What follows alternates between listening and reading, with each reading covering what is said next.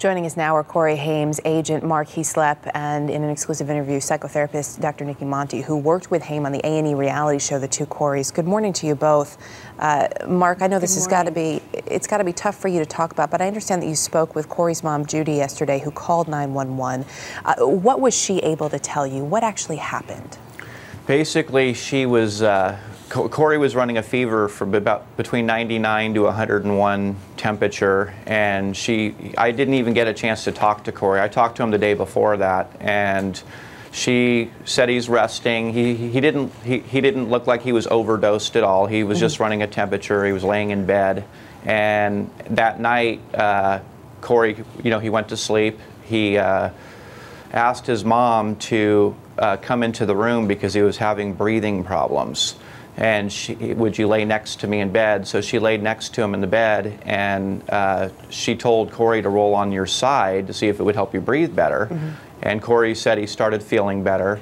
So uh, they both went to sleep, and then between 12 and 1, uh, she heard some, someone walking around the room, and she, she opened her eyes, and it was Corey, and he just fell right to the ground.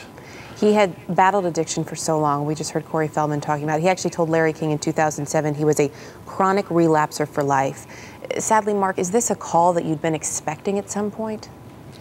You know, with me, when I brought Corey on, he I, I saw such an improvement in Corey since I took him on. From when he was doing his films, he was sober on the set. He was motivated. He was doing. He was into frisbee. He was on, you know, in breaks on the set. He was throwing his frisbee around.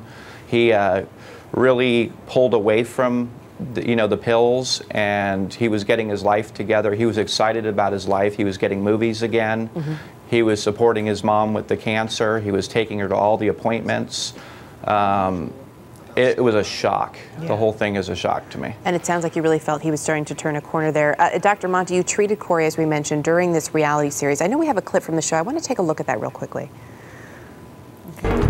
I don't want to say I blackballed myself, but I haven't really left the best reputation for myself, which is why I'm trying to fix and repair not only me, my career, which starts with fixing me. What's stopping you? I'm not going to sit here and lie to you. I'm ashamed about a lot of things I've done. That doesn't feel too good, Doc. But I just want to be a good man.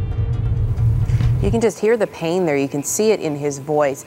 Uh, you have said, though, one of the problems was that he couldn't be honest with himself. What was your reaction when you got the news, doctor?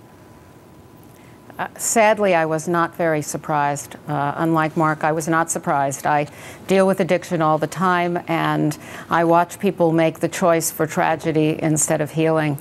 And uh, so it's, it's, it's a little like uh, driving your car fast over and over again. And at some point, you get a ticket. And you're always surprised to get that ticket. Uh, however, it's only the time you're caught. Having treated him, though, what do you think contributed to his death in this instance? Because as, as, we're hearing from his friends and, and, from, and from Mark, it sounded like he was turning a corner. Well, you know, again, as he himself said, he was a chronic relapser. And from my point of view, Corey, as charming as he was and as really uh, just full of energy and potential, uh, he had an inability, a constitutional inability to be honest with himself at a deeper layer.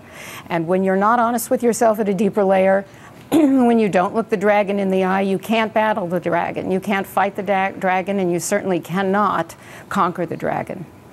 It is a tragic loss. Dr. Nicki Monti, Mark Heaslip, thank you both for your time this morning. Thank you. Thank you.